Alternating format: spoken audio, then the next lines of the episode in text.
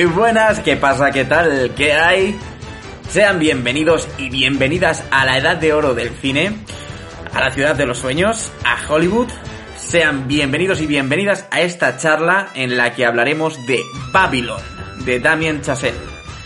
Película que ha llegado a nuestras carteleras este 20 de enero y que no hemos podido resistirnos a traerla al podcast para contaros nuestras impresiones tras visionarla. Babylon, como decimos, es la nueva cinta de Damien Chazelle, director de La La Land, eh, Whiplash y First Man, eh, películas que amamos incondicionalmente aquí en este programa, y que ha vuelto a cautivarnos nuevamente, pues no solo por los tempos que nos marca en su cine y por su electrizante puesta en escena, sino por ser una película que a fin de cuentas habla de lo que más nos gusta en el mundo, eh, sobre todo por aquí, por puro vicio, que es el cine. Así que hoy hablamos brevemente de Babylon. Eh, colocaos bien los cascos o colocar bien los altavoces y preparaos para bailar al ritmo de la música de Justin Hurwitz, porque arrancamos en una nueva charla de puro vicio.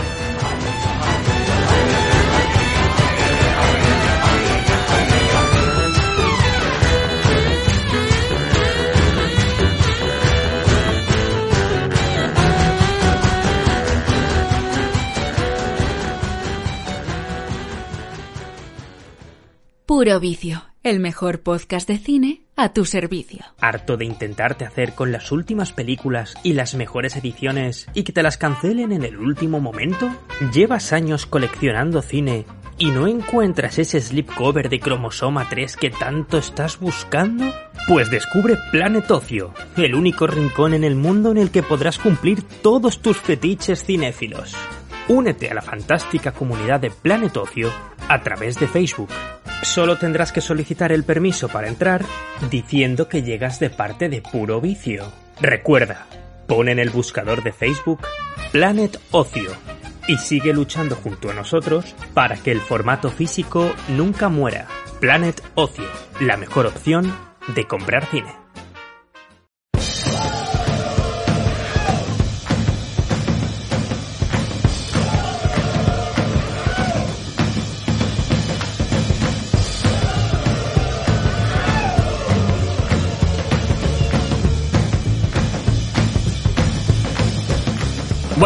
Y estamos nuevamente en una de nuestras charlas, ya sabéis, eh, formato muy cortito, eh, en el que daremos nuestras impresiones de una película que mm, está un poco en boca de todos, sobre todo aquí en, en España, porque en Estados Unidos no ha tenido muy buena acogida, sobre todo por parte del público, no ha habido mucha gente a verla y estamos hablando evidentemente de Babylon, como ya sabréis, tras haber visto la portada y haber escuchado la intro. ¿Y quiénes me acompañan en esta charla sobre la nueva película de Damien Chazelle? Pues por un lado, María Novo. Hola María, ¿cómo estás? Charla improvisada. Hola Juana. Muy bien, muy bien. Me gusta esto de por sorpresa, porque las cosas menos preparadas yo creo que al final muchas veces son las que mejor salen. Sí, esto lo hacemos nosotros habitualmente. O sea, cuando vamos unos cuantos a, a ver la película justo al momento de que se estrena y se alinean un poco los astros para que podamos coincidir eh, eh, para hablar de ella, pues oye, eh, nos gusta este formato porque al final es una manera de, hablar de algo que, pues, pues que, que, lo está viendo la gente. O sea, me imagino que habrá mucha gente todavía que no la ha visto porque a lo mejor está esperando el día del espectador incluso al miércoles. Y es que lleva unos días aquí en España, en cartelera. Yo sé que tú la pudiste ver. ¿En, en Londres se estrenó antes? Pues no, creo que no. Creo que se estrenó este viernes o este jueves realmente vale, o sea, solamente se ha, estrenado, se ha estrenado antes en Estados Unidos, yo creo. Sí, yo creo que ha habido este fin de semana avalancha de, por lo menos de gente de puro vicio en el cine para verla. Nos deberían de haber hecho un descuento de grupo, yo creo, ¿eh? No, y en general es verdad que mi sala de cine, o sea, la sala de cine a la que fuimos eh, el otro el otro colaborador que está por aquí y aquí un servidor, no estaba muy llena, pero me imagino que sí que estará teniendo mejor acogida que precisamente en Estados Unidos, que ahora, ahora hablaremos un poco de la recepción que está teniendo por allí. Y nada, María, pues eso, bienvenida, un placer de que, esté que, estés aquí, que nos des un poco tu opinión de la película, que me parece además que, es un poco idílica también para ti, porque tú también eres de esas personas que han formado parte de la industria, entonces eh, me parece guay que estés. Es un año muy bonito de amor al cine, yo creo, este. bueno, pues decía que hay otra persona para hablar de Babylon. Eh, fuimos juntos, como comentaba ayer mismo, a, verla. Eh, Fernando Ávalo, un placer también que estés por aquí, por fin otra vez. ¿Cómo estás? ¿Qué tal, chicos?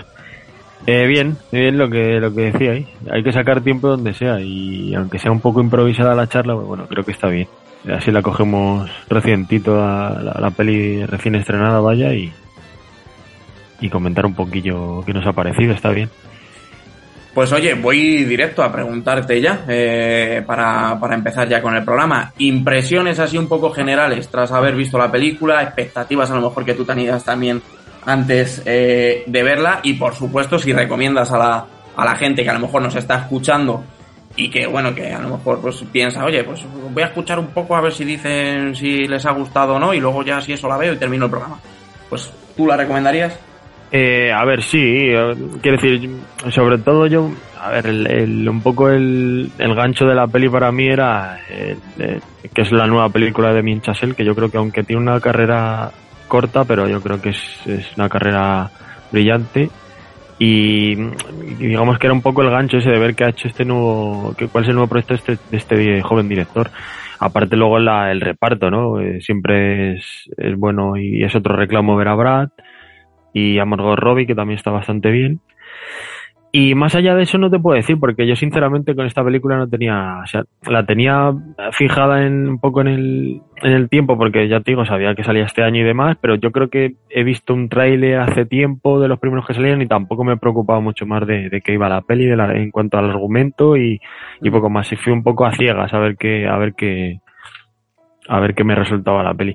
Y bueno, creo que está bien, eh, creo que es un, no sé, una, pues como ha dicho, es un, como habéis dicho, un homenaje un poco al, cine y, a la, propia tramoya del cine, ¿no? Y en, y, en, aquella época, en los años 20, ¿no?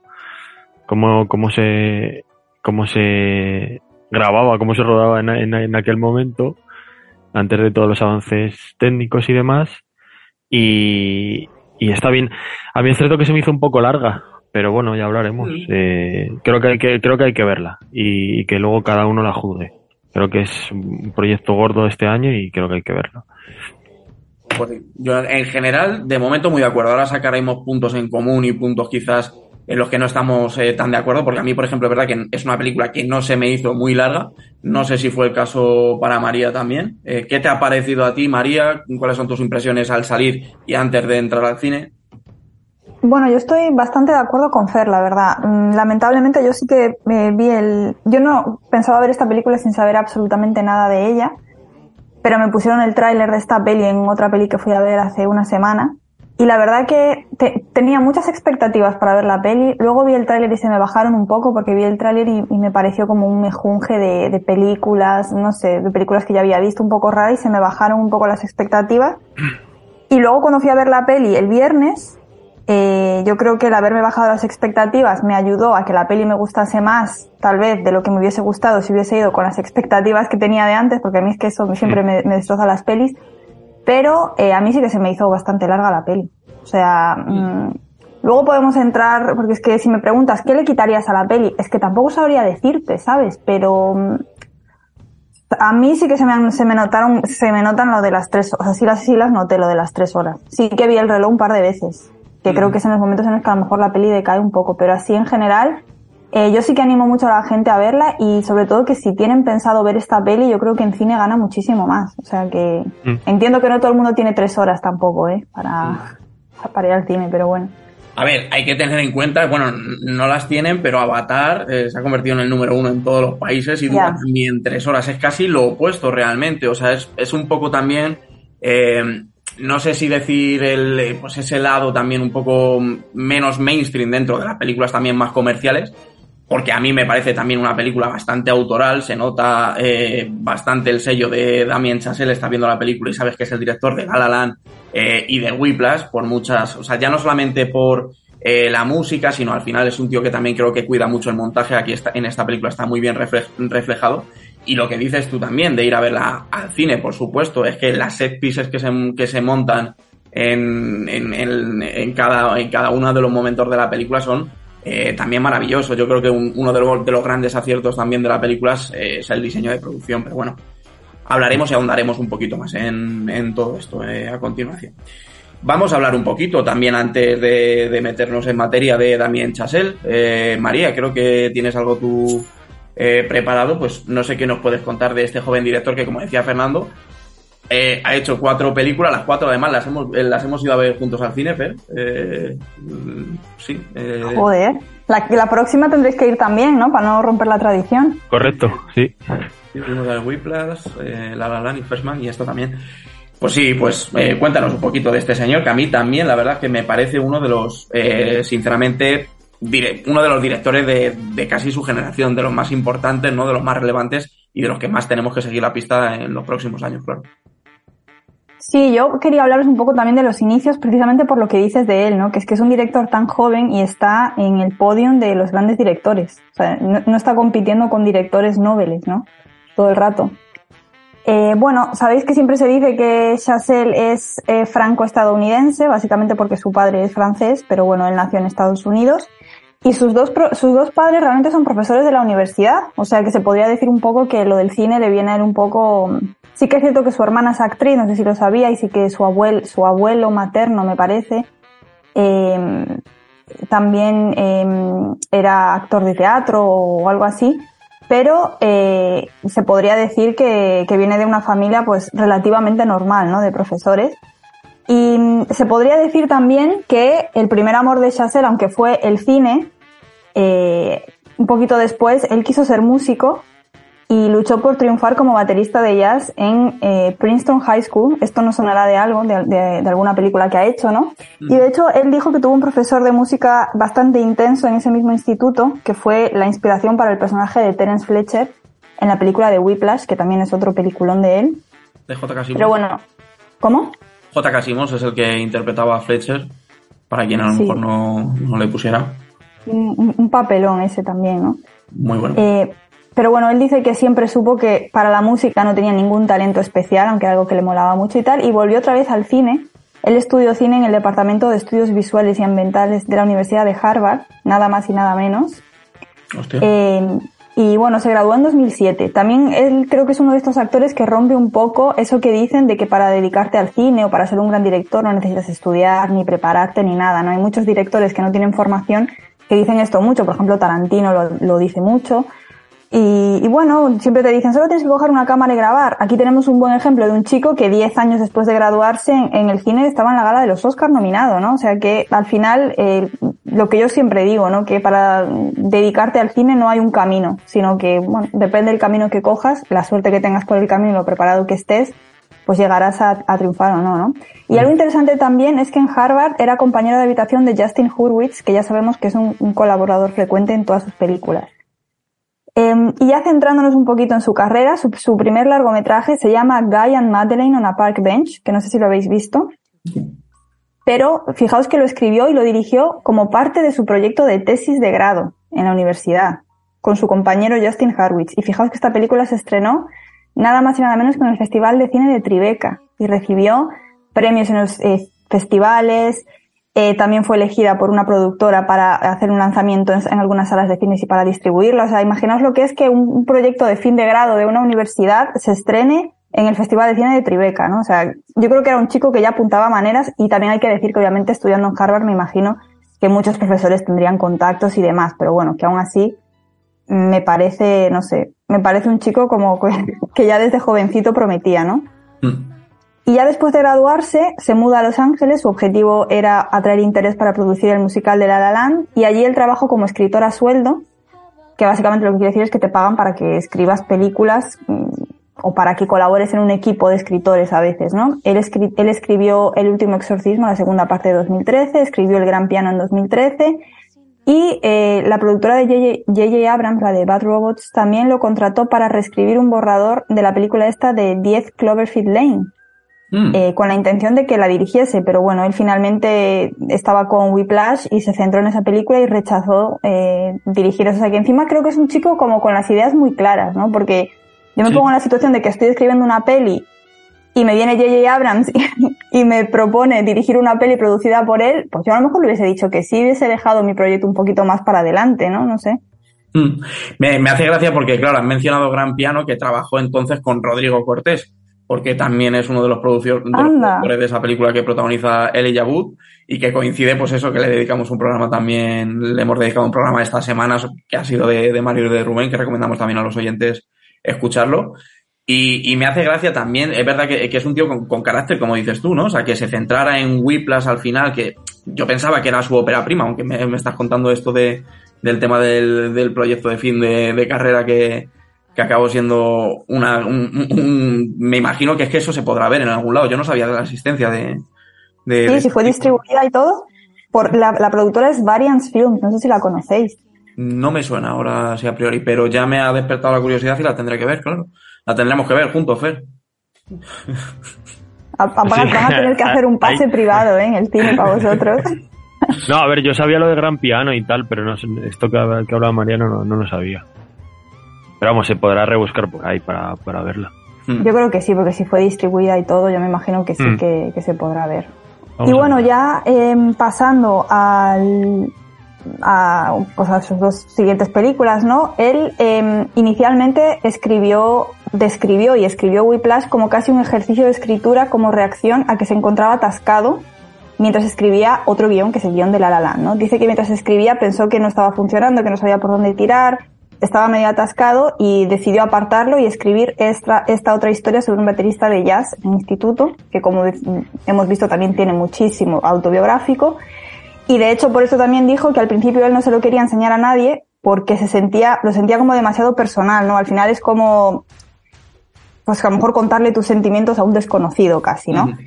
Eh, y aunque inicialmente nadie estaba interesado en producir esta película, su guion apareció en, apareció en Blacklist en el 2012, que Blacklist, para quien no lo sepa, es una lista que se, se publica todos los años con los mejores guiones, entre comillas, ¿no? Que se, ha- que se han leído ese año, que se han propuesto ese año y que todavía no se han producido. Y la verdad es que funciona porque hay muchísimas grandes películas, como la peli de Argo, hay muchas películas que salen en esa lista y después consiguen financiación, ¿no?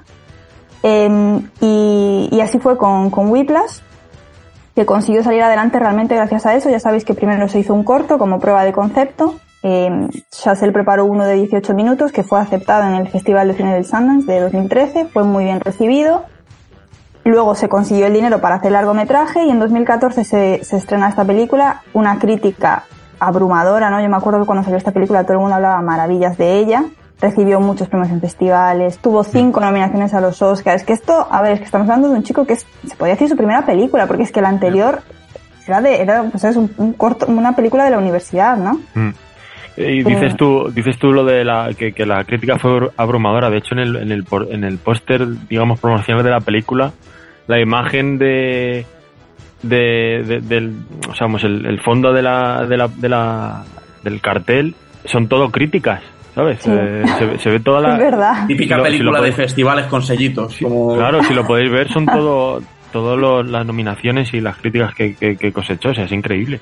Y con estrellitas también, ¿no? Me suena. Sí, es verdad. Apabullante. estrellitas, Sí, amazing, sí, es amazing. Que, ah, Amazing. Pues, iba, iba a deciros que la, la peli que nombraste antes de and Madeline on a Park Bench está mirando por aquí, se puede ver en principio en Prime Video y en Movie. Ostras. Ay, qué bien. Mira qué bien, muy, ¿eh? Ahí... Bueno, pues ya, ya yo, creo, que- yo creo que tengo peli ya para, no sé si Mm. para hoy, a ver si no, si, no- si no se nos hace tarde, pero igual para esta semana. Em, que- Y bueno, Whiplash tuvo cinco nominaciones a los Oscars, poquito, em, incluido el de mejor guion adaptado, ¿no? De, por Chazelle ganó tres Oscars. esta- es que es una, para mí la carrera de este chico me llama muchísimo la atención por muchas cosas, ¿no? Y bueno, gracias al éxito de esta peli, por fin consigue el dinero para hacer La La Land, que fue una película que inauguró el Festival de Venecia. También recibió críticas muy favorables, tanto de críticos, muchos premios. Dijimos en el último noticiario que, que publicamos que es la película con más globos de oro de la historia. Eh, Chazelle fue muy elogiado también por la película, recibió muchísimos honores, un globo de oro, el premio de mejor director, que lo convirtió además en el director más joven en ganar ambos premios, tanto el globo de oro como el, el Oscar, ¿no? Pues tenía, Eso- tenía eso es 32 increíble, años. Increíble lo del Oscar que consiguiera el... Y bueno, y ahí fue la gala en la que tuvimos, en la que hubo también eh, la movida, ¿no? Con Moonlight. Con, Moonlight, sí. eh, y hubiera llevado los dos, y es que tú imagínate que se lleva los dos, o sea, ya que se lleve simplemente el de mejor director con, pues efectivamente, yo no sé si tenía treinta y pocos años. Pues 32, es que, es que tenía mi edad, ¿sabes? O sea, en fin, bueno. Bueno, luego, como sabéis, se reunió con Gosling en la película de First Man, se estrenó en 2018. En este caso, el guion no es suyo, es de Josh Singer y es una película biográfica que se basa, se basa en el astronauta Neil Armstrong. También recibió bastante, eh, críticas bastante positivas. Sí que creo que no recaudó tantos premios, ¿no? Como las anteriores, ni llamó tanto la atención. Mm. Eh, pero bueno, luego dirigió algún episodio de una miniserie de Netflix, por cierto, antes de estrenar precisamente la película de la que estamos hablando hoy. Y yo resumidamente creo que podemos decir que él es un director eh, con una trayectoria relativamente corta si pensamos en su edad y la cantidad de proyectos que ha estrenado versus el estatus que tiene en Hollywood, porque es que es un chico que realmente, o sea, la posición en la que él está hoy en día, ¿no? A otros directores a lo mejor les ha llevado a estrenar 6, 7, 8 películas. Y él, pues eso ya con su segunda película, ya estaba, se podría decir, en lo más alto que se puede estar como director, sobre todo porque pensemos también que cuando él gana el Oscar a Mejor Dirección, él estaba compitiendo con gente como Denis Villeneuve, como Mel Gibson, como eh, Barry Jenkins, creo que se llama el director de Creo que Iñárritu, ese año es Birdman de Iñárritu también. ¿Sí? Ah, no, en Whiplash, en Whiplash sí, lo que pasa que, ah, claro, Whiplash yo creo que también estuvo nominada, ¿eh? No sé si a Mejor Película o Mejor Dirección, pero me suena que también tuvo alguna nominación en los Oscars eh, con ese, eh, ahí ese año también, en 2014 creo que fue. Pues podría ser, podría ser porque creo que sí tuvo cinco, ¿no? Tuvo el de Mejor Guión también. Eh, y nada, pues mm, poco más que añadir. Me parece, yo creo que uno de los directores con mayor proyección y, yo creo que siempre se va a esperar lo que él haga. Muy de acuerdo, sí. Yo diría que First Man es quizás la película que se queda un poco más así fuera de lo que es su filmografía y de lo que suele proponer él dentro de su cine. Pero es una película que también reivindicamos nosotros mucho, sobre todo Fer y yo. Eh, quizás es la que menos ha gustado en general del director, aunque también conozco mucha gente que no le gusta nada, pero nada, nada, nada. La La Land. Con Whiplash sí que hay un poco de unanimidad, ¿no? En cuanto eh, a lo que es la peli en sí, pero sí que con el resto no, noto un poco de división. Y diríais que, perdón, No, dale, dale, dale, María. No, iba, a preguntaros, ya que vosotros la habéis visto, si diríais que la peli de First Man, él también se nota su sello, ¿no? Eh, igual que en, que en las otras tres, como estabais comentando antes. Es más difícil reconocerlo, yo creo. Tendría que volver a verla, ¿eh? No la veo, no la veo desde cine. Sí, bueno, bueno, es, es cierto lo, que lo decía, lo, lo, comentábamos ayer Juan y yo después del cine, que es verdad que hay ciertas constantes en, en, la corta filmografía de, de Chazelle y una es, por ejemplo, la, la, historia un poco amorosa, que lo decía Juan ayer. Entonces, en eso sí se podría hacer un poco una comparativa, un, enlace, que en todas las historias siempre, siempre tienen algo de, de, relación amorosa, aunque no al uso, y, que no siempre salen, eh, no tienen final feliz.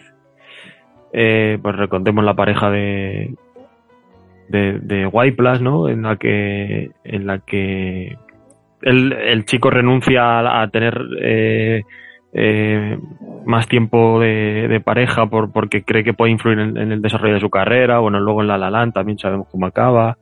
En esta de Fesmas también, que es un matrimonio que, bueno, eh, no está roto, pero ha, sufrido bastante y, el, y el marido, en este caso el, actor, o sea, el, el personaje de Ryan Gosling es como una persona un poco, como un poco despegada, ¿no? Entonces, mm. no sé. Y, y aquí también, en Babylon volvemos a encontrar Bueno, esto, sí, en Babylon sí, que también hay... Aunque es una historia de amor muy de fondo, pero tampoco acaba bien. Pero es cierto que, que si quieres coger un poco la influencia musical y el jazz y todo esto, ¿no? la época que engloba todo esto, música y tal, que se puede ver en White Plus, o sea, evidentemente se ve en La La Land, que es musical, y que también vemos aquí en Babylon, pues es verdad que eh, Fiersman se aleja un poco de eso. Pero, pero bueno, yo creo que mantiene también esa, esa esencia de como de cine clásico. Yo creo, no sé, pienso que a lo mejor no, no tuvo tanto éxito porque la gente está un poco cansada a lo mejor de ver películas sobre, sobre todas las misiones a Marte, ¿no? Y todo esto, ¿no? A lo mejor la mm. gente está un poco cansada de esto, no sé. De todas maneras, sí que la recuerdo que era una, una película como también pasa mucho en, en, el resto de sus películas, que hace planos muy cercanos, o sea, y eso, por ejemplo, una película de, em, del espacio espacial puede resultar un poco chocante. Yo recuerdo, pues eso, entonces sí que hay algunos puntos en los que seguro que le puede sacar una, Mm. eh, algún punto de decir, este, esto es de Damien Chazelle también, ¿no? Sí, y que, y que, este- y que con Babylon se ha reafirmado también esto de que como que le gusta eh, enseñarnos, eh, me incluyo como, como público, como espectadores, eh, un poco lo que hay detrás de, de, de- de todas las historias que cuenta en, en sus pelis, ¿no? Un poco como es la vida de un, de un joven aspirante a, a, a batería, ¿no? En la escuela de música, ¿no? Como me refiero a todas la- los- los- las vicisitudes que tiene que superar. En el caso de, de Firman igual, ¿no?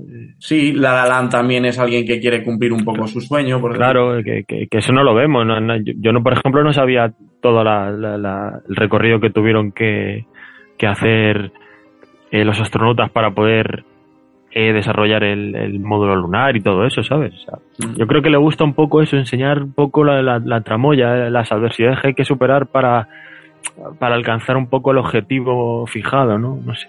Mm. Sí, sí, sí. Pues muy de acuerdo en todo, chicos. Antes de empezar a analizar un poco a los personajes, que, va- que eso va a ser un poco lo que va a dar cabida y lo que va a llenar el programa, yo creo, eh, aparte de lo que llevamos hablado hasta ahora. Eh, ¿Vosotros también diríais que el diseño de producción es lo mejor que tenemos en la película? ¿Os ha gustado también la música de, de Justin Harwitz? Y bueno, el tema de la duración, que ya habéis dicho un poco, que a vosotros sí que se os ha hecho larga, pero sobre todo el tema de, de la, la música y en general todo el diseño de producción, ¿qué os parece? María, por ejemplo. Bueno, yo voy a empezar por la música eh, porque voy a decir lo que digo siempre. Yo no me entero con la música. O sea, es que soy, soy, soy completamente inútil. Por ejemplo, lo que tú has dicho de que te recordaba la música de La La Land, a mí no me recordó a nada. Me gustó mucho, la disfruté mucho la música, pero es que soy malísimo. O sea, a mí me pones una canción y no te sé decir ni un puñetero instrumento que suena, la verdad. Eh, a mí me gustó la música. ¿Te dieron ganas de cierto que bailar? hace mucho que no veo La La Land. A ver, no, eso no, porque había gente que decía que le dieron ganas de levantarse de la butaca y tal. A ver, a mí me daban ganas de ser Margot Robbie, de ponerme ese vestido y bailar, sí. Irte de, irte de fiesta, ¿no? Sí, básicamente, pero mm, así como de que estos típicos musicales que parece que se te mete la música por el cuerpo, no diría la verdad que, que llegó a ese punto, para mí al menos.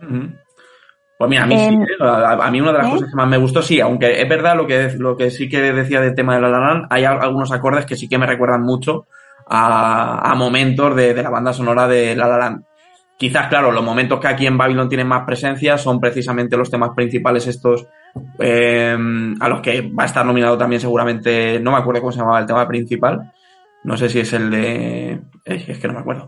Bueno, pero eh, yo creo que salvo esos dos temas principales que a lo mejor se nos quedan un poco en la cabeza cuando salimos del cine y a lo mejor lo, lo- podemos llegar a tararear, hay muchos momentos de, de- la banda sonora que, que, que recuerdan muchísimo, pero muchísimo, ya no solamente a, a La Land, sino también incluso a todas esas eh, piezas que también tocan en, en Whiplash, como, como es la Mm. propia Whiplash y todas esas de...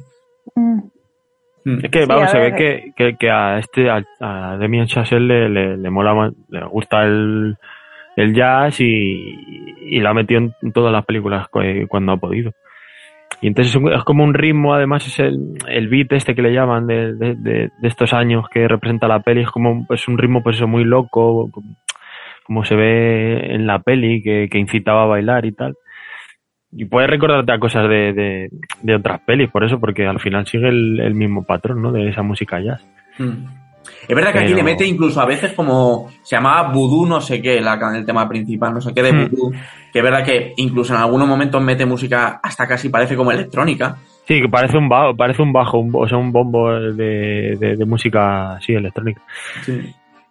Bueno, será las mezclas que hagan, pero vamos, es una base de, parece música jazz, eso trompeta, lo- como la, la banda que, que se ve en, en, en la peli.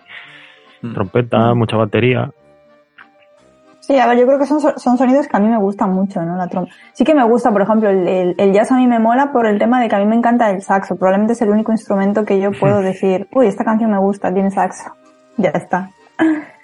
Y el Em, diseño de producción es una, es una maravilla, a mí me parece que está muy bien recreada la época, sobre todo eso, ese momento también en la película que, que casi parece un poco, mm, pues sí es verdad que parece un poco Apocalypse Now, eh, cuando se meten en, cuando están rodando 50 películas, como las películas ahí en ese momento, no se recogía todo el sonido, sino que se grababa aparte la música, incluso también mientras se grababa la propia película. Pero era, era todo como una locura, ¿no? O sea, y, y, todas esas cosas y cómo están recreadas algún, algunos momentos también eh, de, pues, mm, pues eso, ver también lo que son eh, todos, todas esas naves, a lo mejor de la Metro Goldwyn Mayer o de eh, todos, espacios, todos esos espacios donde se graba la película. Creo que está muy bien recreado todo.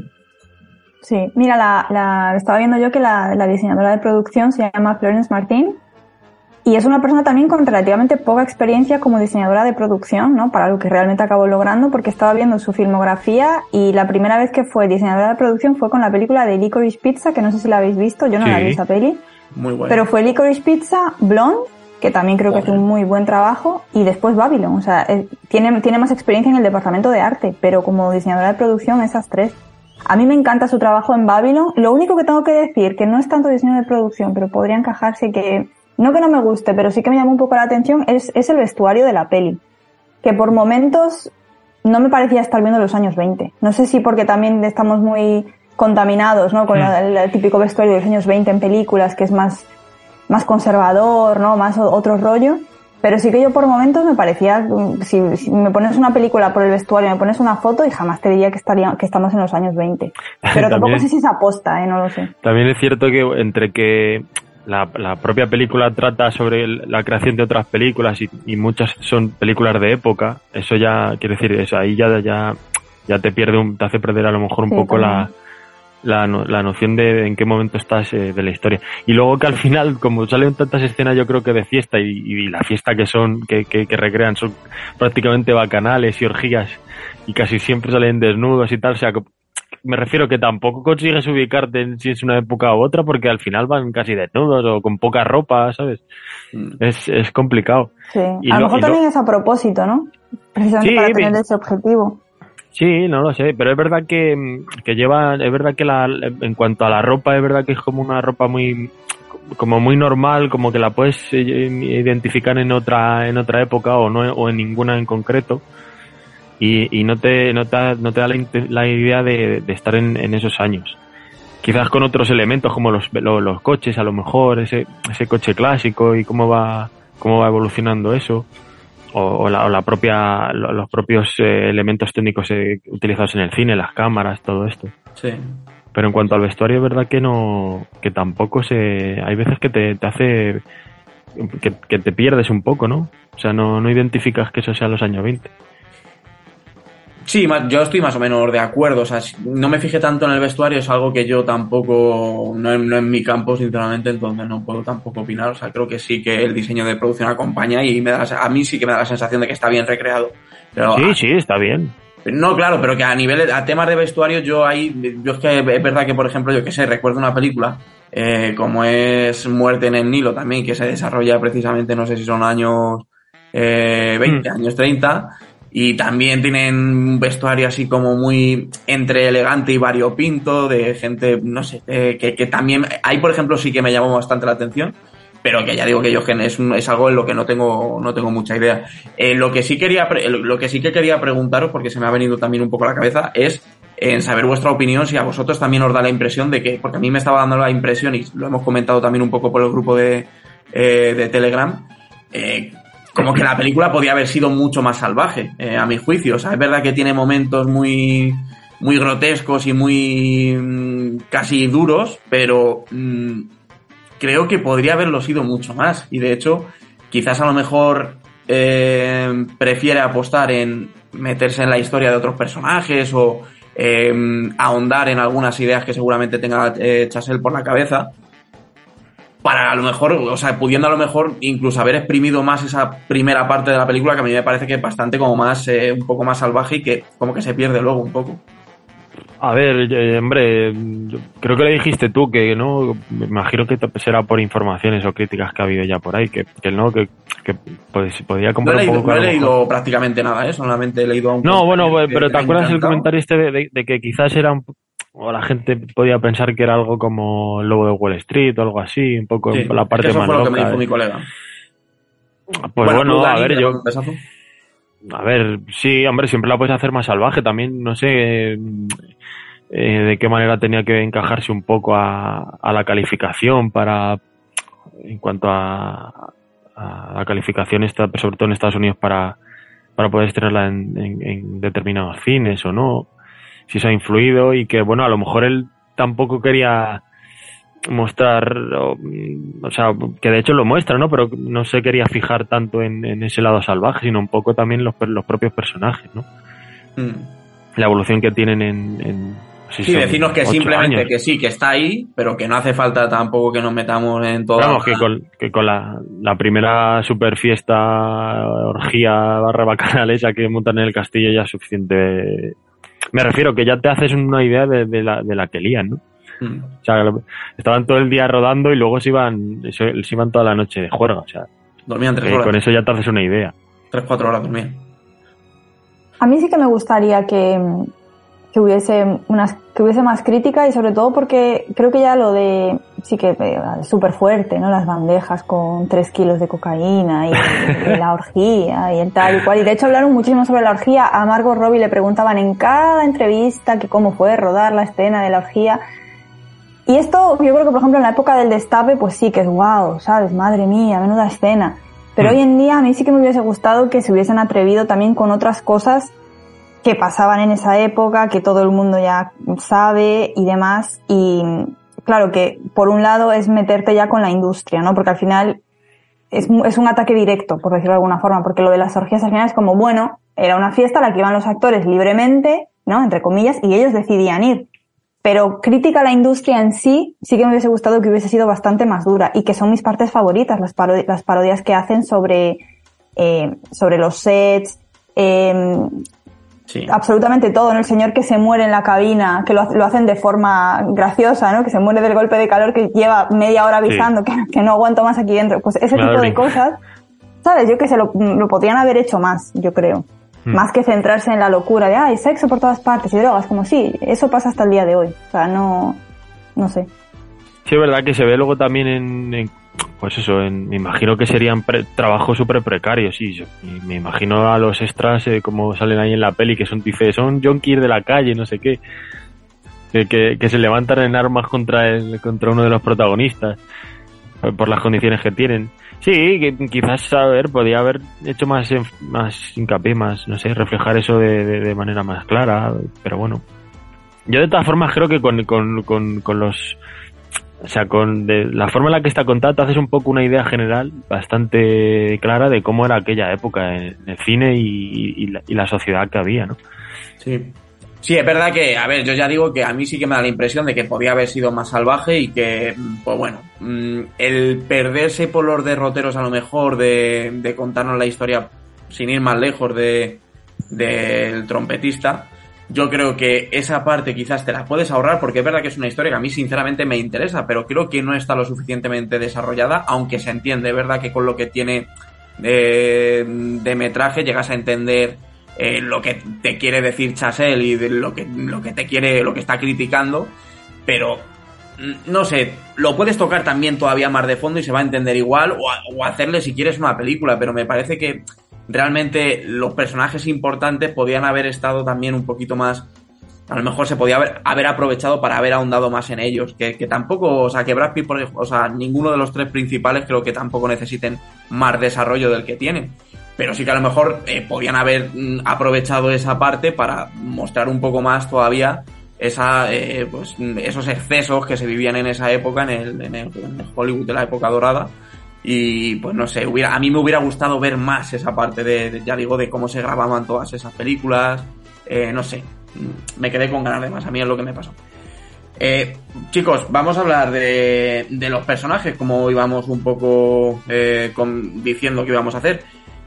por un lado, yo creo que del primero que tenemos que hablar es del protagonista, de eh, Manuel o Manny, como le llaman en muchos de, de, los otros personajes, que lo bueno, que lo encarna eh, Diego Calva, que yo es un actor que no conocía. Ayer o hoy María creo que ha dicho que salió en la serie de, de Narcos. Yo es que como tampoco he visto Narcos, pues ya este chico no le reconocía. Tenía ganas de verle porque sí que sabía que tenía un rol entre comillas, protagónico, pero no sabía que iba a ser el protagonista de la historia y que, que, que, le han, parece como que le han ninguneado porque es que en los pósters no aparece su nombre por ningún lado, en los, créditos que también lo decía María también es el último casi en aparecer y realmente es un poco su historia, es la historia de, del personaje, como decimos, del, personaje de, Diego Calva. Eh, cosas que queráis comentar de este personaje, eh, María, por ejemplo. Bueno, yo tengo que decir que no lo vi en Narcos, que lo, vi su filmografía. También lo digo porque yo Narcos me quedé en la primera.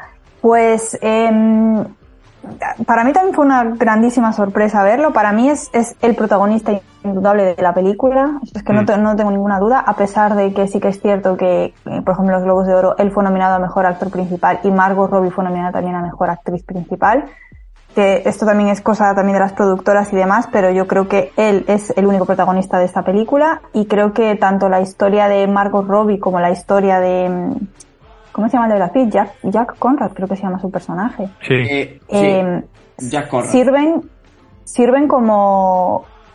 Son como casi. Eh, por sirven para que su propio personaje evolucione a través de la película. Pero para mí, él sin duda es el protagonista. Me parece súper mal, como dices, que lo hayan ninguneado en el marketing y todo, en el marketing, en los pósters, en los créditos de la película y demás. Es cierto que está con Brad Pitt y con Margot Robbie, entonces bueno, no debería ser así, pero casi se espera. Y a mí, probablemente yo diría que para mí, fíjate, sería el actor revelación de, este año. Para mí como persona que no lo conocía hasta ahora, ¿no? Y ya sobre su personaje, está súper bien, yo creo que es mm, construido, eh, tiene una base muy sólida, podemos entender su viaje a través de la película perfectamente, todo el arco de desarrollo del personaje, su evolución, es, un personaje para mí que es redondo y si bien como tú estabas comentando antes, por ejemplo, la historia de Cini. No voy a decir que sobre porque es interesante, pero sí que creo que se podía haber contado lo mismo en una escena de 30 segundos sin, sin meter al personaje, alargar el metraje de la película, que como digo a mí se me hizo un poco largo, ¿no? Pero el personaje de él para mí es, eh, es perfecto a nivel de guion también. Espectacular, a, mí me encanta el chaval como, como mira, las miradas que tiene. De hecho, lo estaba viendo y no sé por qué me recordaba un poco, es como si fuera la historia de Totó de, mayor de Cinema Paradiso. Vaya ves. O sea, el tío, eh, o sea, se le notaba, es verdad, esa, esa pasión en la primera conversación que tiene con, con Margot Robbie, la cara que tiene el tío. O sea, me parece que realmente, o sea, a mí, para, mi gusto también es un poco el descubrimiento de la película y me da mucha pena pues eso que no que no se le haya dado tanta importancia al personaje como realmente la, la, tiene porque no es algo que haya sucedido después de de que en Estados Unidos haya obtenido 15 millones esta película de recaudación. No, desde el primer momento los pósters que se han hecho han sido con Brad Pitt y Margot Robbie en, en, grande y él si, si acaso más pequeño. Entonces, bueno, pero yo... No, iba a decir que yo creo que está al final seguramente sea puro marketing, es decir, en, por lo que yo he visto aquí en Madrid, en, me imagino que el resto de España, eh, claro, los personajes que utilizan, los, los pósters que utilizan son, los, son dos de los protagonistas, pero son los que conocemos. Hmm. A lo mejor te sacan al chaval y como no lo conoce, pues bueno. Y se centran en, también en eso, en un poco el, el, gancho de, dos estrellas y, y ya está. Más allá que seguramente le hayan, le hayan dado un poco de, lado en el sentido ese de que era el novato, no le conocen pero yo creo que, por ejemplo, al final de todo, cuando sale la lista de actores, hmm. el que está de primero creo que es Brad Pitt, si no me equivoco. No, no sé, no me acuerdo, es que no me acuerdo. Él debería ser el primero para mí. Porque, claro, a veces ves películas que te ponen casting por orden de, aparición, ¿no? Sí, o orden alfabético, sí, sí, Porque él tampoco. Eh, él no abre, abre el camionero, me parece, la película. Hmm. Pero tampoco sería ni Brad Pitt ni, ni Margot Robbie. O sea, para mí, el, primer nombre de cabeza debería haber sido el de él. Claro, dentro, de los personajes, dentro de los personajes principales, el primero que aparece, la película abre con su historia y cierra con su historia, es la historia de él. Y Brad Pitt y Margot Robbie son personajes que aparecen en su vida. Aunque luego se dé bien a contar la historia de cada uno independientemente, pero realmente él es, es, verdad, verdaderamente el protagonista. Yo lo que sí que te quería eh, preguntar, Fer, no sé si podríamos eh, describir un poco lo que es este personaje, o sea, porque es, este, es la historia de, un chaval realmente, pues eso, que dicen que es mexicano, luego resulta que es español. No sé si la versión, nosotros la vimos doblada, María. Así que bueno, eh, bueno. me gustaría verla en, versión original. No, es mexicano, en la versión original es mexicano. pero ¿cuál es el sentido de que luego sea español? O sea, de hecho, a ver, vamos. Yo, yo, yo creo que él utiliza, es como una salida, porque creo que le preguntan y, él en vez de decir que es mexicano, que imagino que en aquella época también tendrían conflicto con, con la inmigración mexicana y demás, pues él dice que es español, pues no sé. Pues es que esa, esa parte o me la perdí, porque no, no la recuerdo, la verdad, o es el típico, lo- el típico cosa que utilizan para justificar a veces doblar ciertas escenas. Sí, puede ser. Como por puede ejemplo ser. en Mo- en Modern Family eh, a veces dicen cosas tipo, "Ah, es que el español de Colombia no lo entiendo y es como, vale, pues nada. Me imagino Yo creo que es en- eh, en una escena que están en una fiesta y como que quizás es por, por, por, por vergüenza o, por, o porque no le... eh, porque tiene miedo de que le tachen de ella de, de inmigrante mexicano o lo que sea, dice que es español de Madrid. No sé. Puede ser, puede ser. Pero No bueno, que- pero sobre todo, es, un- es un personaje, yo creo que, Hmm. bueno, pues el protagonista no de la película, que a fin de cuentas, eh, parece un tío noble, ¿no? Realmente parece un tío bueno, porque siempre le vemos también Sí. ayudando al personaje de, de Margot Robbie. Eh, a mí, sinceramente, el arco de él eh, me gusta, pero no es el que más me gusta. A mí me llaman, por ejemplo, más la atención el de el que más me gusta es el de Brad Pitt, a mí personalmente. A ver, a mí, a mí me gusta porque ves un poco lo, lo que siempre dicen, que bueno, que yo no lo sé porque no, evidentemente no he vivido y no sé hasta qué punto es real, pero hablan un poco, ves un poco reflejado esto que, se, que, que siempre se dice del sueño americano, ¿no? Un chaval que al final llega a Estados Unidos con 12 años y que tiene un sueño de, de- de participar de alguna manera en toda la industria de- del cine y, y- y- y esa evolución se ve muy bien y, y quiero decir que, que más allá de, de tener más o menos talento, pero sin apenas formación en, en nada, en ningún aspecto técnico, pues el tío se, se consigue abrir hueco en la industria. A mí eso me gusta. Mm.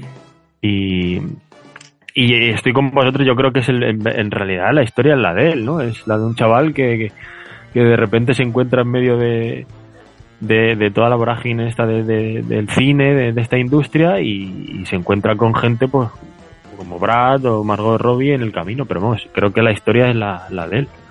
la industria, además de eh, Hollywood en pleno apogeo. O sea, realmente, aunque el cine mm, se inventó en, en Francia, realmente el cine eh, tuvo su máximo esplendor pues en ese momento, en los, de los años 20 a los años 40, que es la época de oro de- Hmm. del, del cine clásico. Y, y- y también, eh, pues es verdad que es, es- es esa persona que, que, lo, que lo descubre, ¿no? Y que realmente, pues, eh, sí que tiene más evolución dentro de todos los que son los personajes, porque bueno, aunque vemos todos cómo, cómo acaban, sí que no nos cuentan nada de, bueno, sí, del personaje de Margot Robbie también nos cuentan un poco del, de- de- del principio y de su infancia, pero sí que es el protagonista es él, evidentemente, claro. Es, el que, es digamos, el que, el que más, a lo largo de la peli, es el que más cambios eh, sufre o, o más evoluciona, quiero decir. Mm. Sí, porque, Porque al pasa de final- ser el chico de los recados Claro. eh, realmente a convertirse a un- en un ejecutivo importante dentro de la industria. Y de hecho yo diría también que es un, o sea, es el personaje que también me imagino con el que más reflejado se sentirá el propio Chasel, ¿no? Porque al final todo eso que dice de sentirse parte de algo eh, muy grande, yo creo que es lo que él siente ahora mismo, Chasel. O sea, es un, un poco esa metáfora de, de- lo que él también a lo mejor ha vivido a lo largo de, su vida con el cine y de lo que le ha costado a lo mejor llegar a entrar, que, que por lo que nos ha contado María al principio tampoco le ha costado mucho porque el tío eh, deslumbró desde el primer momento, pero me imagino que habrá cosas autobiográficas dentro del personaje de, de Manny. Yo no sé cómo, si lo, vamos, si lo habéis visto así también, pero vamos, es que la peli tiene con- constantes, no referencias al, al- me refiero al cine, sino a, a- a lo que supone hacer cine, ¿no? Sí. Desde la, desde la, la mujer esta que tiene pinta de ser como crítica, ¿no? De cine. Ya, ya, Jan Smart creo que es. Mm. que, que le, que le habla a Brad Pitt diciendo, bueno, pero ahora piensas que estás de capa caída, que tu carrera está yéndose al garete, ¿no? Pero, pero piensa que dentro de 100 años la gente podrá ver tus películas y serás eterno, ¿no? Como esa idea de, de transcender a los años, a, a las personas, ¿no? Que está ahí el cine y estará para siempre, ¿no? Se hablan de Eh, muchísimas cosas, es verdad, dentro de lo que es el cine, de los actores, de cómo ha evolucionado. De hecho, Mm. nos podemos llevar una parte también, eh, toda esa parte en la que el cine está evolucionando de cine eh, no sonoro a cine sonoro. Es casi lo que se está, o sea, es como un- un- un- una industria que ha ido evolucionando y que siempre se ha tenido que ir adaptando a, a los tiempos que corren. Y es algo que estamos viviendo también a día de hoy. O sea, eso lo podemos extrapolar a lo que se está viviendo ahora eh, con el mundo de las plataformas y en lo que está evolucionando también el cine. Entonces, es verdad que la película, por eso a mí no me no se me hizo larga y por eso creo que eh, está bien en cuanto a metraje porque habla de muchísimas cosas. Lo que pasa que es verdad que a lo mejor, a mi juicio, claro, que esto es al final también algo personal, creo que se podía haber centrado más en unas cosas que en otras, pero sí que me parece todo lo que plantea bastante interesante, la verdad. Bueno, vamos a seguir con el siguiente personaje. Eh, hablemos un poquito qué os parece el, el personaje de Nelly Larroy, eh, el personaje de Margot Robbie. Yo, yo adelanto que es eh, mi favorito, aunque la historia que más me interesa es la de Brad Pitt. Creo que ella está que se sale. O sea, si el protagonista es verdad que es eh, Diego Calva, yo diría que Margot Robbie es que si no es el mejor papel, debería de estar en uno de sus mejores papeles, yo creo, sinceramente. A mí la, la mm, fíjate, el personaje me gusta muchísimo, pero me gusta todavía más la actuación de ella. Creo que está mmm, apoteósica, creo que se come la cámara. O sea, es que en cada plano en el que sale ella, sin desmerecer al resto, porque está con actores muy buenos constantemente, ¿no? Pero es que se come la cámara constantemente. También es cierto que es un personaje muy vistoso, desde el punto de vista ya no solamente estético, pero también desde el punto de vista de que pues habla con, muchos gestos, ¿no? Con, siempre está como muy decidida, con la voz muy alta y demás, entonces es difícil pasar desapercibida. Yo creo que en cada escena que ella tiene se come la cámara completamente. Y el personaje me gusta mucho porque me pareció casi un como si hubiese, porque obviamente no es un personaje eh, real, pero parece como que haya cogido pequeñas cosas ¿no? de las historias de muchos personajes, eh, sí. de muchas actrices de la época y las hubiese puesto todas en el personaje de Margot Robbie. De hecho, os quería contar una cosa, eh, un, un, dato interesante y es que cuando se anunció esta película, que luego al final pues se paró por el COVID y demás, la iba, la iba a, a protagonizar Emma Stone. No sé si, no sé si lo sabíais, pero mm. al final ella se fue porque tenía otra, otro proyecto y demás y cogieron a Margot Robbie y el personaje de Emma Stone iba a estar más basado en una actriz que se llama Clara Bow, que yo la verdad que no conozco su historia, y ya después eh, acabó evolucionando más en ser un personaje completamente ficcionado y yo creo que fue todo un acierto, porque por un lado no te pillas los dedos en eso de tener que, como estamos viendo muchas veces, ¿no? que si no eres fiel a la realidad, de repente parece que, que, que no has hecho un buen trabajo, y por otro lado te da la libertad de poder criticar todavía con más dureza toda la, toda la industria, que al final no deja de ser una chica con grandes sueños, con grandes aspiraciones de triunfar, de ser una estrella, uh -huh. pero que viene con muchos problemas de casa, ¿no? Con muchos problemas psicológicos. Y claro, meterte en una industria como esa, cuando tienes pues, los problemas que tiene en casa, que luego lo vemos con el padre, que es alcohólico y demás, eh, que ella luego tiene también adicción al juego y ya dentro de, de la industria todavía es adicta a otras cosas, es casi es, es un torbellino incontrolable, ¿no? Y sí. tienes, tienes escenas, la escena de la fiesta que está intentando mantener la compostura y acaba vomitándole en la cara allí al, al bueno, es, es que me parece alucinante. Es increíble. No, es increíble además porque es verdad que las, los dos lados de lo que es a lo mejor también mucho, mucho eh, lo que sufrían muchos actores y actrices de ese momento, ¿no? pues está reflejado precisamente en el personaje de Margot Robbie y en el de Brad Pitt. Son personajes pues un poco que, que, que se vieron envueltos en, en, ese momento en el que Hollywood estaba eh, rompiéndolo absolutamente todo y cómo le pasó factura, porque el personaje de Margot Robbie, a pesar de todo eso que tiene en relación con el juego, todas las deudas que tiene y que eso al final afecta a su carrera, también afecta el cambio del cine sonoro, o sea, del cine no sonoro al cine sonoro, igual que le afecta eh, a Brad Pitt, ¿no? Y mm. eso también me parece que es algo que está muy guay que, que, que hablen de ello, aunque no es algo tampoco que hayamos visto eh, hasta hace muy poco. O sea, en, precisamente era, en Érase una vez en Hollywood, la trama de Leonardo DiCaprio se basa un poco en esto, ¿no? En un actor que, que termina, pues, mm, pasando de estar en lo más alto a estar en, en la posición, en una posición bastante ya que, que le llaman únicamente para para películas que, que, no le gusta hacer y que, bueno, que, que, no tienen la categoría que tenían antes. También lo vimos en, en eh, Crepúsculo de los Dioses, ¿no? También, es una película mucho más antigua. Pero bueno, sí que es un tema que no, no está sobretratado, yo creo, de todas formas. No, no, o sea, no, creo no, que todavía pero... hay muchos puntos de vista que se le puede dar a, a ese tema. No, pero que, que, yo al final vuelvo a lo mismo. Yo había muchos momentos en la película que me iba al Lobo de Wall Street, escenas en las que me iba a Boogie Nights, escenas en las que me iba sí. a La La Land, escenas en las que me iba precisamente a Eras una vez en Hollywood. Eh, me estaba teletransportando constantemente al a... propio Licorice alguna vez. Incluso. Sí. Yo, yo iba a decir que en el caso del personaje de Margot Robbie, obviamente, sobre todo eso se ve, el, el, ese, ese cambio se ve en, en el personaje de Brad Pitt pero en el caso de Margot Robbie yo creo que más que la evolución de la propia industria, como has dicho tú, del cine mudo al cine ya sonoro, creo que también lo hablan en la peli, es el cambio un poco de la moralidad de, y en la sociedad propia estadounidense, ¿no?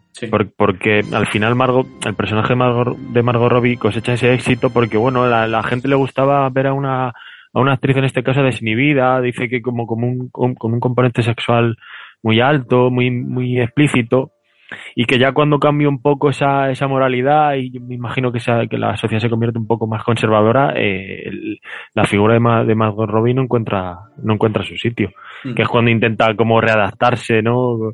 A, y tiene la, la, la, escena hasta que ha dicho María. Entonces por ejemplo, en esa escena, perdona que te interrumpa, pero también se ve mucho la hipocresía que hay hasta el día de hoy, que es como nos reímos de ella porque mira las cosas que hace y cuando, cuando está readaptada y está intentando encajar, mm. la están pinchando constantemente para que salte y vuelva otra vez a, lo que era, ¿no? Y eso hasta hoy día sigue pasando. Mm. O sea, a la gente le encantan las desgracias ajenas, eso sí. Y, Pero bueno, ¿qué es lo que habéis dicho? Yo creo que es, está muy bien Margot Robbie, creo que no sé, como que el personaje es como pues un, un verdadero diamante en bruto, porque la escena esta que consigue eh, hacer la, o sea, la demanda de la, de la directora, ella consigue hacer lo que quiere, ¿no? Que si una lágrima, que si, o sea, como, como que tiene Ahora que caiga. Es un repertorio increíble, ¿no? De talento puro, lo que pasa es que, claro, yo creo que con el paso al cine sonoro, pues se le ven un poco la, como siempre dicen, ¿no? Las costuras, ¿no? Que a lo mejor, pues, se le va un poco la pinza, a lo mejor a la hora de, hablar no, no, tiene, no tiene el acento o la entonación necesaria para, para hacer este nuevo cine, no sé. Y que al final, pues eso, sobre todo, que se pierde un poco en todos esos excesos, ¿no? O sea, al final ella, la presentación que tiene además es, ¿quieres ponerte coca? Sí, pues, o sea, ¿dónde está la coca?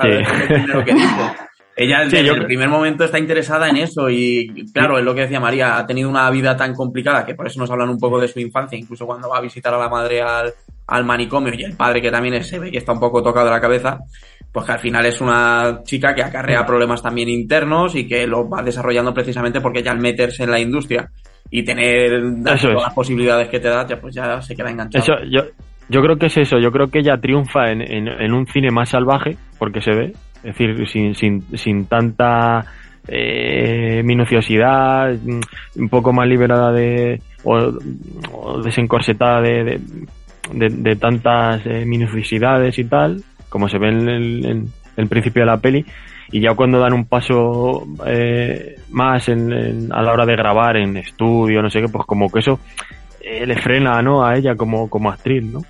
Es decir, que, que su, su hábitat, digamos su, su mundo, un poco se, se derrumba y es donde pierde un poco la, frescura que tenía antes. Mm, mm, sí. Bueno, pues eh, hablemos ya por último de, del otro personaje protagonista, ¿no? Que es el de Brad Pitt, que también hemos, lo hemos mencionado un poquito. Eh, Jack Conrad, ¿cómo se llama? Pues un, un actor famoso, como decíamos, que empieza a vivir casi sus, sus peores su peor momento ¿no? En, en, su carrera. O sea, le vemos cómo está de estar en lo más alto a realmente tocar fondo, que termina suicidándose. O sea, realmente no lo hemos mencionado, pero es que los dos personajes, tanto de Margot Robbie y Brad Pitt, precisamente al, verse envueltos, o sea, al verse tan atrapados dentro de lo que es la industria, eh, tienen una, una, una, un trágico desenlace como le ha pasado también a tantísimas estrellas a lo largo de, de, de la historia del cine contadme un poquito, ¿qué, pensáis del personaje de Brad Pitt, María? Pues fíjate que me parece probablemente em, el personaje que rompe cuando, cuando hay alguna escena medio de drama y demás, me parece un personaje como muy fresco en esos momentos. Y sobre todo, siento que es el personaje como al que casi más cariño le coges, ¿no? Porque parece como, lo vemos al principio de la película, que es como el, conquistador de Hollywood, ¿no? Que todo el mundo se quiere acercar a él, que guau, acaba de llegar Jack Conrad y demás. Y luego ves su final y me hace mucho también replantearme cómo puede ser una profesión tan solitaria, ¿no? De que de lo típico de que tienes a muchísima gente que te adora, que, que, que, está detrás de ti, que todo el mundo te quiere conocer y luego en realidad pues no eres más que una persona a la que se le acerca a la gente por interés, que no sé cuántos matrimonios, no sé cuántos matrimonios estuvo, incluido matrimonios con mujeres a las que no conseguía ni siquiera entender lo que decían, pero por no estar solo otra vez, ¿no? Vemos lo fácil que, que, le, de repente se considera el mejor amigo de, de Manny. Hagan así, acompáñanos. O sea, todo esto al final pues son indicios de una persona solitaria y creo que, creo que básicamente es un poco lo que nos refleja también su personaje y lo que tú estabas diciendo, ¿no? De, de un personaje que empezó en lo más alto y que hoy en día tampoco, tampoco consideraría que, que sea un fracasado, pero está claro que él mismo sí se lo considera, sobre todo porque su vida eh, pues gira en torno a ser actor. Y cuando lo único que tienes en tu vida es ser actor y llega un momento en el que ya no te ofrecen papeles interesantes, que ya estás de capa caída y demás, pues es como que tu vida se desmorona. Y me parece un personaje súper interesante que, que probablemente la, vemos una menos evolución tal vez en su personaje que en los otros dos, pero al mismo tiempo, pues eso, me parece súper interesante, la actuación de Brad Pitt también me encanta, el humor que tiene el personaje también me parece súper bueno. Y no sé, la verdad que es una grata sorpresa, porque como dije antes, había visto los trailers y en el tráiler parece que nos venden un personaje y luego pues eh, eh, parece que no, pero tiene mucha profundidad su personaje también, ¿eh? No sé, a mí me hizo reflexionar mucho es a mí me parece también, o sea, es que a mí es verdad que es el que también llena la película de alguna forma, porque es verdad que los momentos más cómicos casi, o muchos de los momentos más cómicos, no, no los da el personaje de Brad Pitt. A mí me encanta, eh, ya desde la fiesta, que sea, es, es el último en acostarse, que va tambaleándose por el coche y luego llega a casa, se pone la música, no sé qué, no sé cuánto, duerme tres horas y cuando se despierta está fresco como una rosa. O sea, es un tío que está acostumbrado a esa vida y nos lo enseñan todo el rato. Porque además es que luego también, eh, en los momentos también que tiene que rodar, le vemos en el momento que, le tienen que ayudar entre no sé cuántas personas a subir una, una colina para que graben la escena final esa con el atardecer. Y el tío va súper borracho, pero cuando dicen grabar, es capaz de meterse en el personaje. O sea, es que, o que me encanta el personaje de Brad Pitt, sinceramente, me parece, me parece genial. Y nos, nos, nos pasó, a mí me pasó al principio cuando está en el coche hablándole en italiano a la mujer, me estaban dando como cosas de malditos bastardos. con, con, la mítica escena de Gorlom y yo estaba, guay, es que Brad Pitt hablando italiano yo creo que ya es, ya es un, ya es un branding, ¿no? De Hollywood. ¿A ti qué te parece, Fe? Yo creo que también estarás un poco en nuestra onda porque, porque disfrutas. Es que te escuchaba reírte también a ti todo el rato. Eh, pues sí, a mí también me recordaba a un maldito bastardo, pues lo que, lo que decíamos, el personaje este de, de Gorlami, ¿no? Eh, con el bigotillo este, que yo creo que es el mismo. Eh, copia un poco la estética eh, y la tontería esta de, de, que sabe hablar italiano y en realidad se ha memorizado un par de frases, de expresiones. Está bien. En general, personaje. A ver, yo es que ya, tengo muy interiorizado, muy, muy asumido que es que Brad Pitt es para mí la mayor estrella de Hollywood y le pueden meter en un cualquier chusta de película que, siempre va a destacar y siempre va a ser un reclamo que, que, atraiga a la, gente. Y, partiendo de eso, bueno, creo, que está bien, está como siempre, está fresco, yo creo que está en su salsa, eh, haciendo de galán, pero, pero como dice María, con algo más, ¿no? Con, con, con, un corazoncito más allá de, del, del personaje un poco prototípico de, de, de super galán, ¿no? Eh, de, Hollywood con, con, no sé cuántas mujeres y demás y, amantes. Eh, se ve, por ejemplo, la relación muy muy cercana que tiene con, con, el, con el productor este que luego se suicida. Creo, no sé si se llama George, George, sí. Sí. Eh, y la fidelidad. Con el propio que ¿eh? O sea, con el Manny es verdad que también y con el propio Manny también, pero me refiero con este hombre como y la fidelidad que él tiene por la gente que le ha ayudado en su carrera, porque él dice que él fue, que el George este, el personaje del George, el productor, fue el primero que confió en él, el que le dio un poco la, eh, la confianza para, para, para hacer pelis.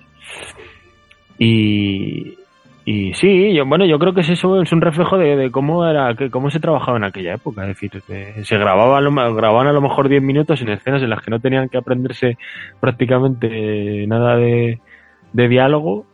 Eh, y luego el resto era fiesta y desenfreno, es que se les acaba, se les acaba lo bueno, ¿no? Cuando llega el, el nuevo cine, pues, pues la cosa cambia. Pero, pero sí, yo también coincido. A mí me gusta mucho el, personaje de Brad. Eh, bastante comedido, con las notas de humor, evidentemente, que, le, que le, da a la, peli y a su personaje. Y, no sé. Creo que está bien. Creo que también es otro reflejo de cómo, de cómo evoluciona tanto el cine como la, vida o el trabajo de, los actores que como que se empieza a complicar un poco más. Ya no vale con ser una persona no sé, físicamente atractiva o no sé. Ahora tienes que hacer más cosas. Mm. Y es cuando se exponen y es cuando él ve que se ha quedado un poco atrás, ¿no? La escena hasta que él va como, que también creo que es bastante graciosa, que va como de incógnito cine, con el sombrero. tal, parece- no, parece Humphrey Bogart. Y pues ve un poco la realidad, y la gente ve que cuando, cuando hace un, una escena con diálogo ya pues como que la gente se lo toma más a, a coña, ¿no? A, a mofa, ya no le tienen tanta tanto respeto, digamos. Su imagen ya ha cambiado, ¿no? Sí, no, es así, es, y eso es otro de los ejemplos de cómo Hollywood en esa época, pues, mm, te podía tragar y escupirte hecho una mierda hasta tal punto que incluso te- pues, es que Brad Pitt no sabe vivir de otra manera que no sea siendo la, la mayor estrella. O sea, ya en el momento que deja de serlo, prefiere acabar con su vida. Hay mucho drama también detrás de la historia, aunque eh, sea lo pinten así un poco, realmente sea el personaje más cómico, pero es verdad que también hay hay un punto de, de- de bastante drama. Bueno, pues por ir acabando, eh, voy a mencionar otros de los personajes también, yo creo que son bastante relevantes, por si queréis eh, decir alguno, comentar al- algo de, de- ellos. Eh, tenemos a Toby Maguire haciendo de James McKay, que es este mafioso que también tiene ideas un poco un poco raras para, para hacer películas y que se mueve también por un- unos mundos un poco extraños que hasta, hasta yo creo que da miedo cuando les llevan ahí en, a, los, a los sótanos, eso, al- a las cuevas esas. Encima Eh, con las ojeras rojas que, que trae. Terrible, terrible. Tiene una escena que eh, la verdad es que está está súper. Está como muy. Joder. Está machacado, sí, se le ve machacado. Sí, sí, se le ve un poco como mayor Es productor de la peli, por cierto, que lo vi en los Sí, créditos. sí, sí, sí, sí, me di cuenta ya, sí. Productor ejecutivo, es verdad. Mm. Luego tenemos también a eh, Lee Jun Lee haciendo de Lady Fai Su, que es este esta chica que es amiga de Brad Pitt y que siempre eh, le ayuda a salvar, ¿no? Le, le- le salva, ¿no? Como dice, como lo dice un poco. Que, que, bueno, que es amiga Cara de mía, como dice él, ¿no? Sí, que también termina salvando a, Mar- a Margot, Margot Robbie, ¿no? De, de- de incluso la muerte. A mí me gusta este personaje, Mm. Me parece místico también, un un poco poco. así como místico y cómo como pierde su sitio de ángel también. de la guarda de, dentro de Hollywood. Pierde, pierde su sitio en la industria, pero era una chica para todo. Mm. Porque era, era, o sea, canta, ¿no? Baila. Era la que se encargaba de la cartelería de, de- de- del cine, no sé, Es verdad. Dicen que tiene un romance, que acaba teniendo un romance con el personaje de, de Sí. Robbie. la verdad. También, eso también es curioso, ¿no? Como que en aquella época ya había todo este mm, prensa rosa, ¿no? O tal, el cotilleo también, cómo le gustaba ya de aquel, o cómo vendía todo esto, ¿no? Mm. Cómo podía influir en, la carrera de, de- de los actores y las actrices. También tenemos a Max Miguela eh, haciendo de Ir- Irving Talbert de la Metro Goldwyn Mayer, que este es el único personaje, tengo entendido, que es real, o sea, que realmente existió. Que, que es pues el, el personaje este que, con el que tiene la conversación Brad Pitt de oye, lo que estoy haciendo realmente es una puta mierda o no es una puta mierda. De sí, es una puta mierda lo que, lo que, lo que tienes que hacer. lo que hay, sí. Pues es ese personaje. Eh, y luego tenemos otro que, que a nosotros es que nos encantó, yo creo que también es, es uno de los más graciosos también que hay, que es el de Spike Jones haciendo de Otto von Strasberger, que, es, que es el director este de cine que quiere captar la luz, que se carga 10 cámaras y, y dice que tenía que haber pedido 20. Y tenía que haber eh, pedido 20. Que Spike Jones, para quien no lo sepa, ya hablamos de él también precisamente en Her, eh, em, que es también uno de los responsables de Jackass, un tío que está metido también ahí en la industria y que, hostia, me parece muy, muy, muy gracioso que esté en esta película. Y por mencionar a otro que también sé que le gustó a Gallego, a Fer, em, que es Flea, que hace de Bob Levine, que es otro también productor de estos, el, el bajista de los Red Hot Chili Peppers, si alguno a lo mejor le ha podido reconocer, que hace también de así como de un productor, ¿no? Uno de los mandamases también, no sé si era de la Paramount o de la Warner, o no sé, de- creo que de la Warner. De- No, es de Cinescope, es de, O de o Cinescope. Es la primera, sí. Mm. A mí me hace gracia un poco la mezcolanza de, en el reparto, porque hay gente aquí que yo no me la, no me la esperaría. El Flea este, es verdad que haya participado ya en, en Mm. cositas. Creo que la última vez que le vi fue en la serie esta de Obi-Wan, haciendo un cameíto. Pero, no sé, lo vimos, ¿te acuerdas, te acuerdas que lo hablamos también el personaje del, del como el policía este que se encuentra a Manny al principio cuando va con el remolque y el elefante? Mm, Es el chaval este que salía en la serie de Pacific Blue. no sé si se acordáis de esto. Sí, sí, sí. sí. Se tiene la Jan Smart, yo creo, por ejemplo, también es una, es una actriz co- conocida que, el que la rescata para aquí. El pequeñito papel casi testimonial de, de Olivia Wilde como una de las esposas de Brad. No sé, hay, no sé, hay gente El, por el tío este que sale también en el Lobo de Wall Street, que es el que dice ¡Luces, Eh, sí. no sé, hay una mezcla interesante. De hecho, la, la, la, la primera directora, o digamos la directora que poco descubre eh, a- al personaje de Margot Robbie, creo que se llama Ruth de la película, he estado leyendo que es la, es la, la propia esposa de Demi Chazelle, Hmm. ¿Ah, la, sí? la, la rubita esta. Pero No sé, cómo- voy a buscar cómo se llama. Yo creo que, que hizo muy bien la- el uso No de, los actores, porque a veces piensas Sí. que gente con renombre, todo el mundo va a ver Eh, casi sí. una lucha de egos, ¿no? Y así, y no, yo creo que está todo bastante bien y creo que de hecho consigue que los actores se, se, se entremezclen muy bien y Sí. no digas desde, la, desde el primer momento, ah, mira, Olivia Wilde, ¿sabes? No, está todo, está todo muy bien Sí. hecho. Hmm. Sí, a mí me ha gustado mucho todo el reparto en general, creo que está muy bien seleccionado. Incluso eh, eh, no hemos hablado de la historia de, de, joder, ¿cómo se llama el actor que... El trompetista, no sé si lo podéis saber, a lo mejor me Ah, de explicar. Sydney. Sí. Sí, ¿cómo es Sidney? ¿Cómo es? No sé, el personaje se llama en la peli Sidney y el Sidney Palmer y el chaval, el actor se llama Jovan Adepo o Jovan Adepo. Vale.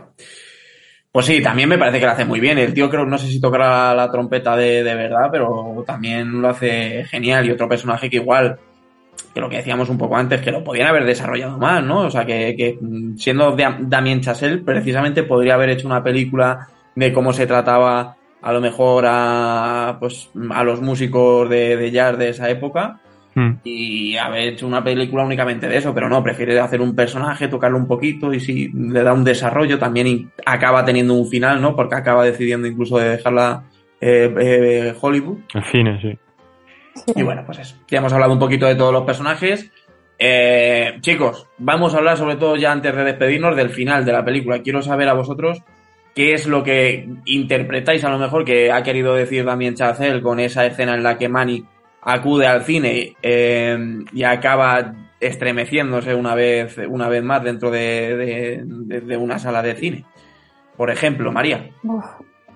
Bueno, creo que es una pregunta bastante difícil en el sentido de que yo creo que no sé si él quería, no sé si era su intención, ¿no? Pero por lo menos la, la lectura que yo hago es, que quería, o, lo que yo tomé, eh, contar tantas cosas en esa escena final, ¿no? Que de hecho ya se ve también en el ritmo que tiene así tan apabullante del final, que no sé, yo por un lado creo que obviamente el, el homenaje al cine está ahí, yo creo que también quería un poco eh, reflejar tal vez cómo se sentía eh, Manny, ¿no? Que yo creo que tal vez viendo todas estas imágenes, por un lado, eh, es un poco como la gloria de los tiempos pasados, ¿no? De yo estuve ahí, ¿no? Yo, yo, yo fui parte de todo eso y, y lo abandoné por, por irme a que, que, yo creo que al final es probablemente uno de los personajes que sale mejor parado, ¿no? Renunciando al, al cine y yéndose a, creo que tiene una tienda de, de cámaras y de, y de, de electrodomésticos y cosas de radio, sí. Sí, yo creo que también eh, el propio Chazelle, ¿no? También es una, una forma de, de él mismo eh, homenajear todo el cine, toda la época, que al final es un poco lo que el cine que tenemos hoy en día es gracias, ¿no? A todo el recorrido del pasado. No sé, muchas cosas. Yo creo que es la, escena más emocionante de, toda la película, ¿no? Y sobre todo cuando ves películas que, fueron tan importantes en la historia de Hollywood y que son importantes para ti mismo también. A mí me pareció un final, no me lo esperaba, ¿eh? La verdad que cuando él está en la escena del cine, tipo este, esta, este plano en Cinema Paradiso, que hemos visto en muchas películas, sí que me esperaba un poco de, de homenaje final, ¿no? Al cine y demás. Pero, o sea, esa, ese ritmo, ¿no? De, de, de una imagen así tras otra, la verdad es que, no sé, a mí me puso los pelos de punta. Fer, algo que quieras añadir tú, y ahora digo yo.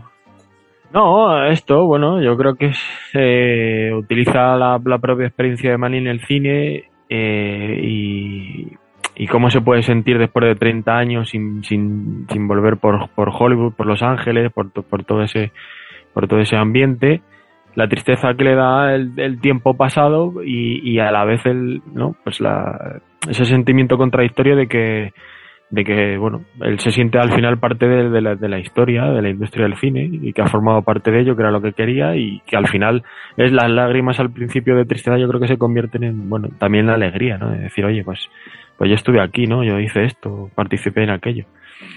Y sí es verdad que me sorprende un poco más eh, los, los mini fotogramas de las películas que seleccionan en lo que dice María en el montaje ese súper súper eh, rápido del final.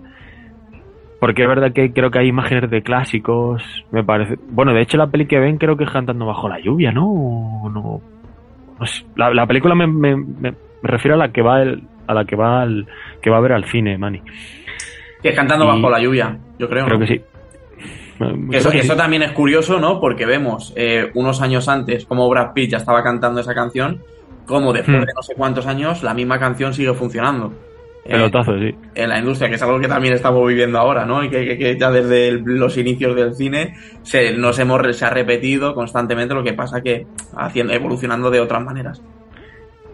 Nada, y eso es lo que iba a decir, que, o sea, me sorprende un poco las, las, las películas, yo te digo, los fotogramas que selecciona de películas, porque lo que te digo, hay clásicos y también de la época un poco en la que se, se ubica la, la, propia peli, como creo que había escenas del ladrón de Bagdad y cosas de estas. Viaje de la, viaje la luna.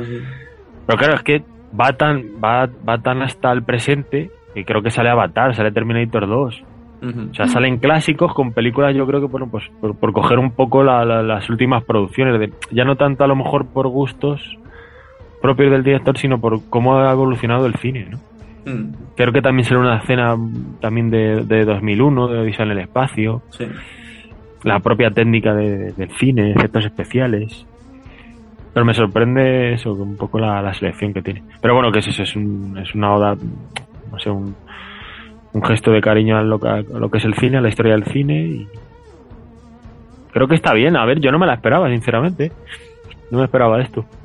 Mm, yo tampoco, y a mí también es verdad que a mí me gusta mucho que, además esto sucede con la música, el tema principal este de Voodoo Mama, que se llama la canción, que al principio no, me salía, que, que, a mí realmente me mola mucho y yo básicamente también entendí lo que vosotros, y además que, claro, que eh, él se, sigue sintiendo también, yo, yo lo que veo es que él también sigue sintiendo la magia del cine, ¿no? O sea, que puedes creer, joder, un tío que ha participado tan desde dentro y que ha visto el peor lado también de Hollywood puede haber quedado desencantado de lo que es el cine y al contrario, mm. le vemos en esa escena final que acaba emocionándose, que es lo que veíamos un poco que tenía la conversación con Margot Robbie que se decían, ¿no? a mí me gusta el cine porque te va desde absolutamente todo, poder dejar apartar todos los problemas y meterte en esa historia y meterte en ese universo y, y quedarte ahí durante un ratito.